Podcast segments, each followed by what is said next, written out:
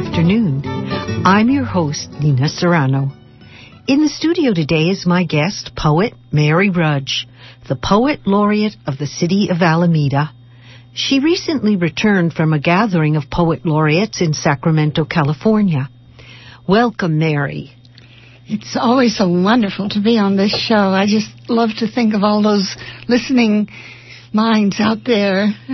Well, it's exciting always and always long awaited for you to come back, and I'm so glad you're here today. So I want to know what's the story of this term, poet laureate? Well, poets were honored and recognized long before many other lifestyles. And in ancient Greece, before Christ appeared on this earth, people had gods of their own invention and they lived on Mount Olympus.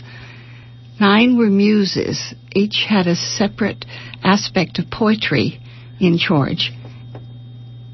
Then they would have a big gathering, a peak experience on the top of this mountain, and the poets would be honored with their heads crowned with laurel leaves, crowning the intellect, honoring the intellect. Then they'd bring out a few athletes and have a few games to entertain them.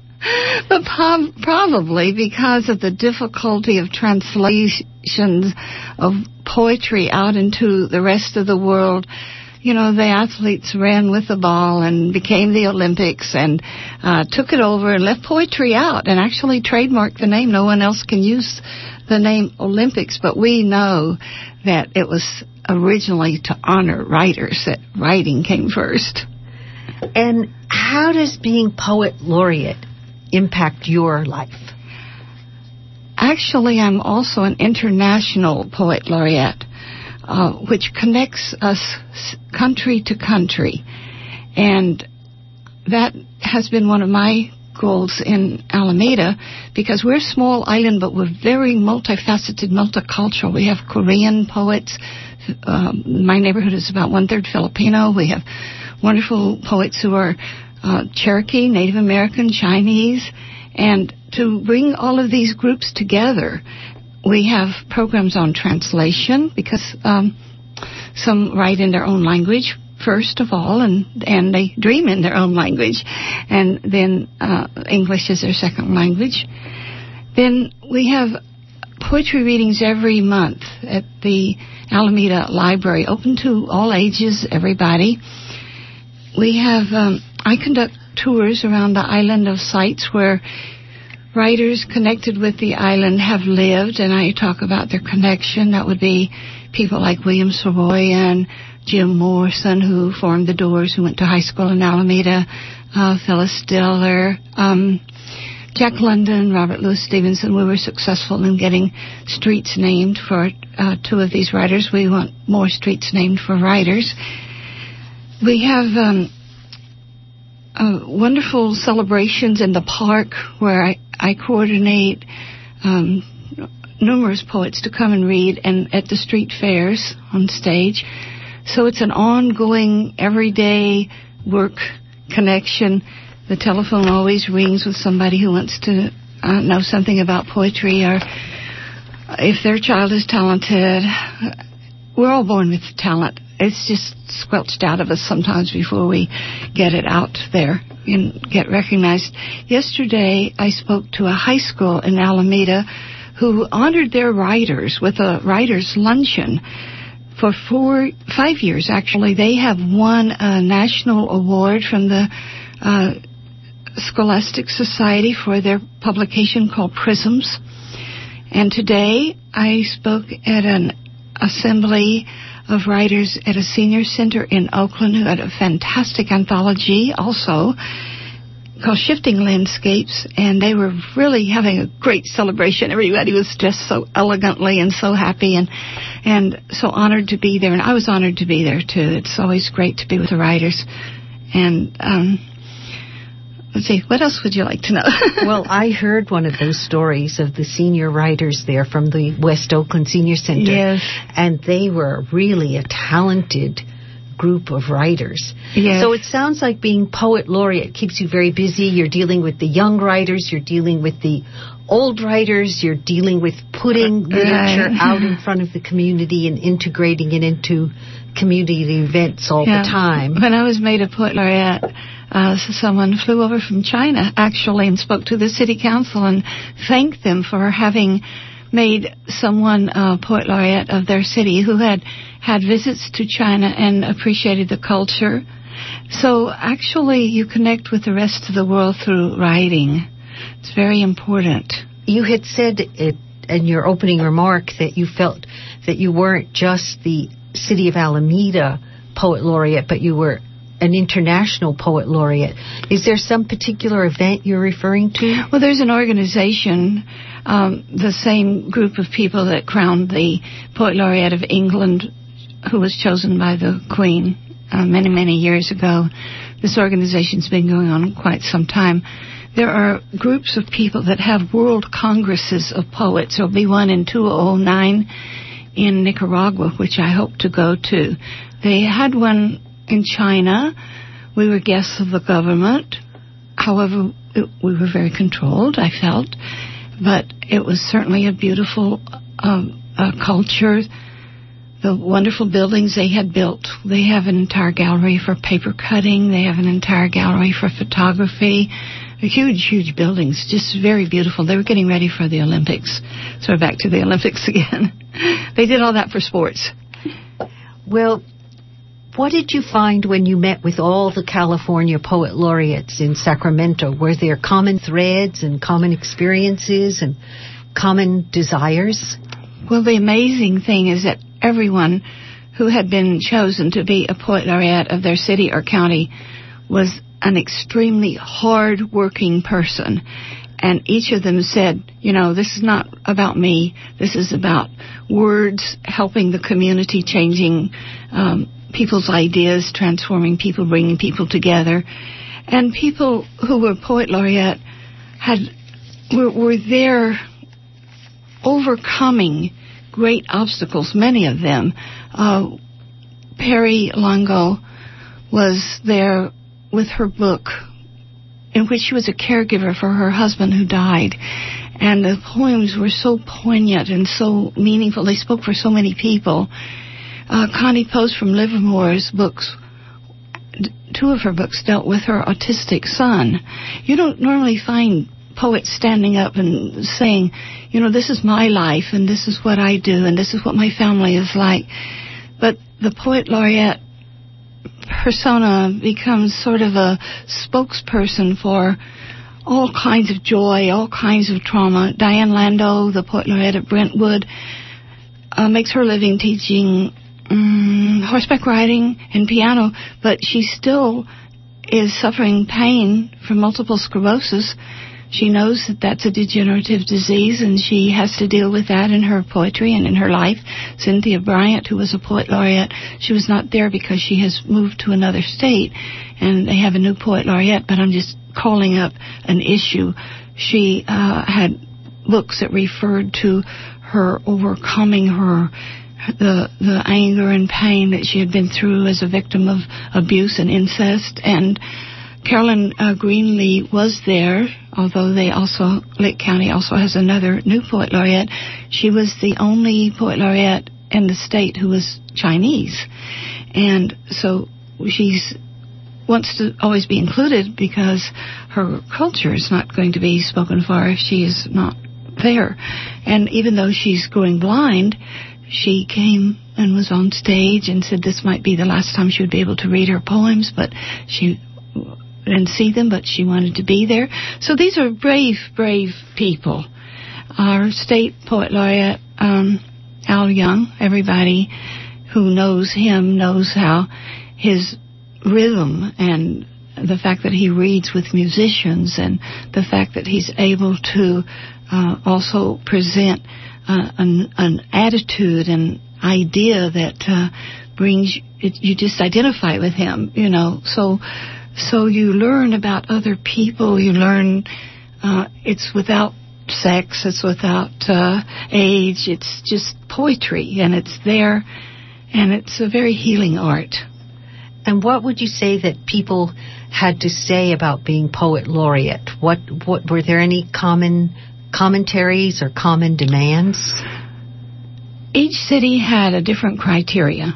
Some cities expected a poet laureate to show up at big civic functions and write a poem about the dedication of something or the building of something. Other poet, other cities said, "Well, you know, you are who you are. If you don't write on demand, uh, whatever you write, we appreciate it, and uh, we are honoring you for language." For leadership, for being a resource to people, for being willing to go into schools and um, may, maybe juvenile halls, hospitals, different situations, and handle it. We, we trust your power of words to make a difference. So I think it depends on the individual poet, what they're willing to accept, and depend, depends on the individual city, what the city is looking for. For instance, in Ukiah, the poet laureate, uh, David Farron Smith, is a wonderful, wonderful um, activist. He's been to Baghdad. He's uh, written quite a few poems and a, a book about book Beyond Borders his daughter goes to a school, mm, I think it's 10,000 Buddhas, or maybe I'm exaggerating, maybe it's a thousand Buddhas. Uh, but that's, that's the kind of people they are. And, uh, he also coordinates an entire haiku contest every year for Ukiah, which is haiku spelled backwards. Oh, was was it named Ukiah on purpose? No, oh. just one of those symbiotic, wonderful relationships. You know, serendipity comes along and you tie the words together. Well, when I was talking to poet laureate of San Francisco, um, Jack Hirschman. Jack Hirschman. Oh, wow, Jack Hirschman. He commented that he kept hearing people say that he felt that the Post that the many people there had felt the post needed some funding because there was so much that the poet laureate was called upon to do and that all the yeah. transportation and all of the production of paper to be distributed at these events etc were yeah. all coming out of the poet's pocket. Was Most, that a common? That's true. Most of us are paying for everything ourselves. It's our sacrifice. It's our donation to the world it's our tithing to the world. But basically, we would like help. I mean, if, if you come under the auspices of city department, recreation department, or library, sometimes that staff will help you with mail outs or posters or uh, things that are publicity, something that you might need to make an event successful. If you're just uh, the poet laureate, I don't know how Jack Hirschman does the wonderful things that he does. He got poets from many countries to come here for a huge festival that took place at about five different locations. I was at the one of the grandest ones at the um, uh, Palace of uh, Fine Arts, and they had little tiny booklets on every um, every armrest, and and the most beautiful program. And uh, you could buy, you know, travel bags with the uh, poets um, festival logo on it. And it was just a wonderful, wonderful thing to do for the world. And he housed those poets in different people's houses. I was sitting next to a poet that said she was going to have three of the poets from di- three different countries sleeping on sleeping bags on her living room floor. So in the beginning, I said, "How did you do this?" You know, I they were, and he said, "Well, you know, first of all, the library agreed to back him, then." And they were wonderful about it. And then he went to the mayor's office, and then the mayor said, "Oh, this is a big, ambitious plan, but how are you going to finance it?" And he said, "Well, that's why I'm here in your office." And then I didn't hear the rest of it, but that was a beginning. He is so brave, and and this was a great thing to do to bring people of different nationalities, countries, persuasions, countries that don't get along with each other, to come here to San Francisco, to come there to San Francisco. I wish they could come to Alameda. I'm often asked to coordinate a World Congress of Poets or a statewide convention in Alameda, but we have no facility. We don't have oh. a room, an auditorium, or, or a hotel big enough for these kind of conferences for people to um, to put on these events. So I just came back from one in Ontario, California, the California Federation of Chaparral Poets Incorporated. It's the oldest poetry organization in the state. And uh, there were, you know, hundreds of people come and they have workshops. Get up at 8 o'clock in the morning, have a workshop till 10, take a 15 minute break, have another workshop till noon, take a noon break, have an afternoon workshop, one put on by high school kids from um, Fairfield who were bussed down by their teacher. She arranged that some marvelous way, and they created a whole room as a poetry environment for all of us to write poetry in, going from station to station, and they interacted with us, and they wrote also. Some of them were barefoot. Some of them had little stuffed animals on their heads. They were they were charming. You know, you have to love each other when you go to these poetry things. well, speaking of love each other and poetry, I love hearing your poetry, and I think many of our listeners who've heard you before do too, and many are probably very curious to hear the work of Poet Laureate of the City of Alameda, Mary Rudge. Thank you. I'm going to have a new book. It's called Skin of God. These are excerpts from the book. So I'm doing a smaller book with excerpts before I can um, get the larger book published. And the reason it has that name is the ancient uh, Chinese discovered paper. And paper was so unusual and so precious that any little fragment that was found was saved. Little teeny pieces the size of your fingernail would be saved and saved, and called it the skin of God. So my my poems, these poems are from that forthcoming book. Hey, you poet of 2008. Hey, you poet of 2008, your metaphors zoom by on rollerblades. You meteor past nations' boundaries. You know how to integrate, how to mosaic in your hand to hold tangible each separate stone become one precious handful. So your words. You who've been everywhere on electric scooter since childhood with your electric guitar, even now on your Vespa and Harley and Cessna, even just strolling along, a world culture is yours as never before. Press a button on your computer, peace culture possible. You have walked through your ancestors' door to never return to old wrong ways, never generation like this before. Fate of Poets of 2008 to be a not for war one. No to feed, clothe, love, cure. What's left to write about? Oh yes, the plum blossomed early. Many millions of butterflies are still in migration. Many millions of juveniles are still imprisoned. Don't forget to notice. Oh, thank you, Mary. You just heard Mary Rudge reading from her latest manuscript, The Skin of God. Do you have a few more for we us? Have time? Okay. Yes, All right, I'd like to read this one. This is a song revision from, you know, We All Live in a Yellow Submarine. And it's called Yellow Boat. It's for my Cherokee friends Red, uh, who have a band called Redbird Giving, Blake, Nanette, and Charlie. We are all together in a yellow boat. There is no word in Cherokee for submarine. Our boat is for watching kingfishers dip, dive, and these terns lay eggs precious as pearls in the sand shores. We slip over sea surface beside seal and otter, and over us egrets and eagles fly in open sky. Babies are born on board. Mothers and fathers kiss their pretty feet and bellies, these babies. Give them names of beloved earth's children, laughing elk, crescent moon, south wind dancing, little bear. Wrap them in star quilts grandmothers made. Make ready for them the beaded shoes they need for their journey's run. So we go with music of reed and wood, gourd and seed, hand drum, flute and rattle, poem song. We have yarrow and milk thistle, tree bark, squash, corn with its gold silk tassels and green husk. All together, tribal people, all races together. We want no one lost in the sea. All to be community. All colors joined in our yellow boat, be a life raft for everyone our hearts want to be. Float into the future our Constitution, the great law of peace of the Iroquois, our written language alphabet designed by one person, a Sequoyah. We carry thunder and volcano and whirlwind, voyage through barrios and lift the children out of hunger and from streets of empty alcohol promises.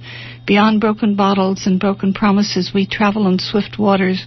We pause at islands to dance, our blankets spread for sleep, surrounded by animal spirits, buffalo, coyote in many guises, red fox, curlew, osprey, salmon, salmon, whale, and more as family.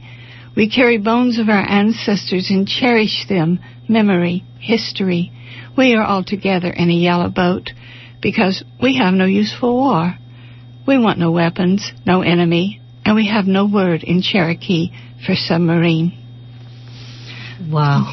Well, the issues in this, you know, are that uh, um, there's some anger and frustration that uh, uh, uh, about having to reject people from the tribe because of governmental designs or money or uh, casinos profits or something and so this is um, you know the plea that the degrees of blood and not and love bonds and marriages and adoptions and those who have been been given sanctuary or lived among the Cherokees for many years will all uh, be uh, Cherokee included in some way. We don't know how that will happen, but also the growing uh, separation between humanity and nature that's been brought about by um, education and social programs that ignore the native history and belief. We hope there'll be a change there. So we hope that this is. Um, I'm I'm not Cherokee, but I lived in Oklahoma. I was educated in high school there, and grew up among a lot of tribal people that were able to present their dances and songs in assembly. So the person that would be sitting next to you or become your friend would be Yvonne in school, and the next time you saw her at a in Anadarko at a powwow, she'd be Princess Pale Moon, all dressed in her beautiful leather and riding her white pony across the plains. And you know, you wish you could belong too, but your genetic structure was against you too. So uh, the Cherokee are extremely loving and inclusive. There are more Cherokee in Oklahoma, in California, than in any other state uh, except Oklahoma. And um, so they are all hoping for a wonderful unity and that all creation exists together and all humanity is in the same boat is their their motif. I think we have time for one more closing poem, Mary, and then we'd like to hear about your upcoming projects.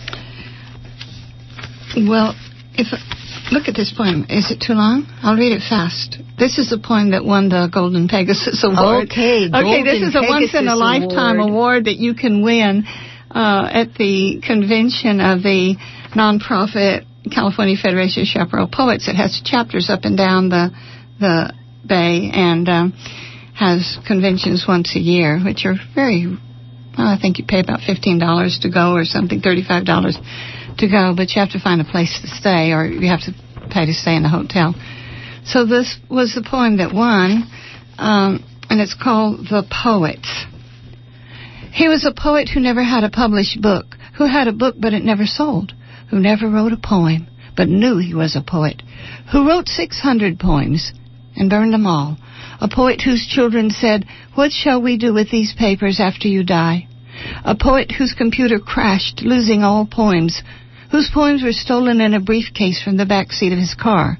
A poet who was homeless, who wrote on the sidewalk with chalk, who told his poetry only to the sun and the moon, who read his poetry in coffee houses in the den of espresso machines, a poet who said, poetry is ageless and genderless and without a country, a poet who said, only a man of my age and experience and nationality could write like that, a poet whose muse said goodbye, in Morocco. He was a poet who had a block and couldn't write for 15 years. A poet who said, I take responsibility because I see me handwrite it, but it just comes. He was a poet who won a genius grant and spent it foolishly. A poet who went into business to feed his family and gave up art. A poet who left all he knew and owned to only write. A poet who studied form and aimed for perfection. Who read a book of poems every day in the library who took everyone's poetry class and never found himself, who translated other poets and forgot his own work, who said, I never read others, so I will be truly original. a poet whose parents said, Poets are crazy and die young. Who knew at least 20 other poets who were crazy and died young? He was a poet who woke up every day in ecstasy, a poet who said, I will teach this in schools, and did, a poet who was me every time I looked in the mirror. Thank you, Mary Rudge, for that poem, which won the Golden Pegasus Award. Uh, maybe you could give the quickest uh, version of the story of how you carried home the Golden Pegasus Award. Oh no, that would be too. That's too long of a story. I'll tell that some other time. But uh, people can meet me and see this award on display at the Frank Bette Center in Alameda. Um, it's on the corner of Paru and Lincoln.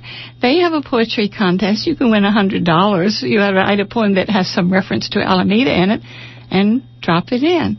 And my project, of course, which you have been involved with me in the past with, never would have happened without your involvement, is uh, the a collection of chapbooks on the theme of peace gathered from different poetry readings throughout the Bay Area and published in three chapbooks.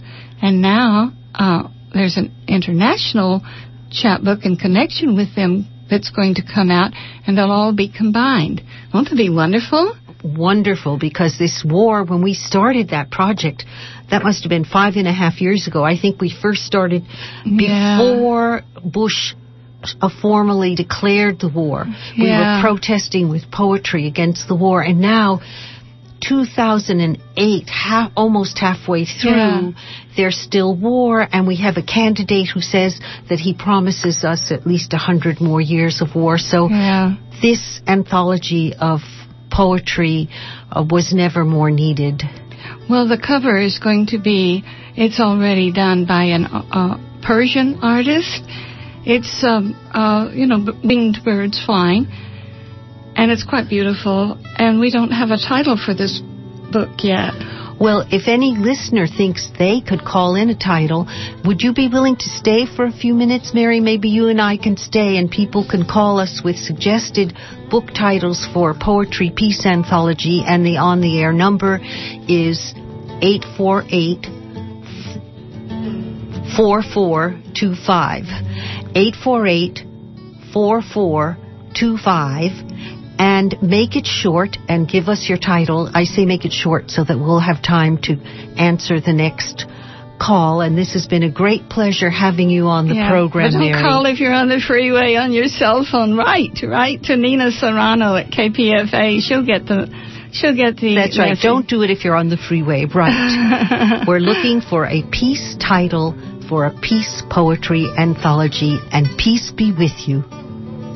Thank you, thank you, Nina. You're welcome. Very welcome, Mary Rudge.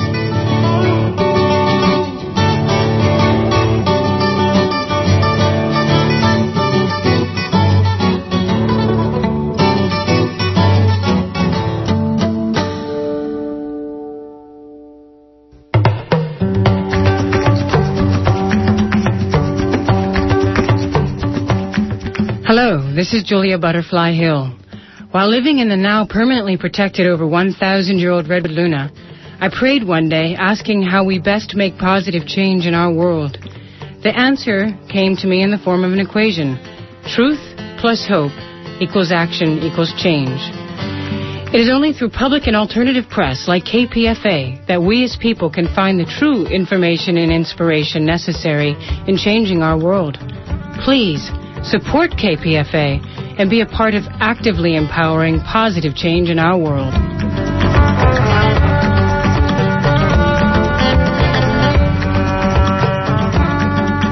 Our spring fund drive was a success and raised $660,000. We extend special appreciation to our generous community of listeners, phone room volunteers, and our dedicated programmers and staff. We kept our promise to end the fund drive on time and return to regular programming, but we have to continue raising funds online at www.kpfa.org for the coming few days to reach our goal. Please visit www.kpfa.org and browse through all the special gifts we have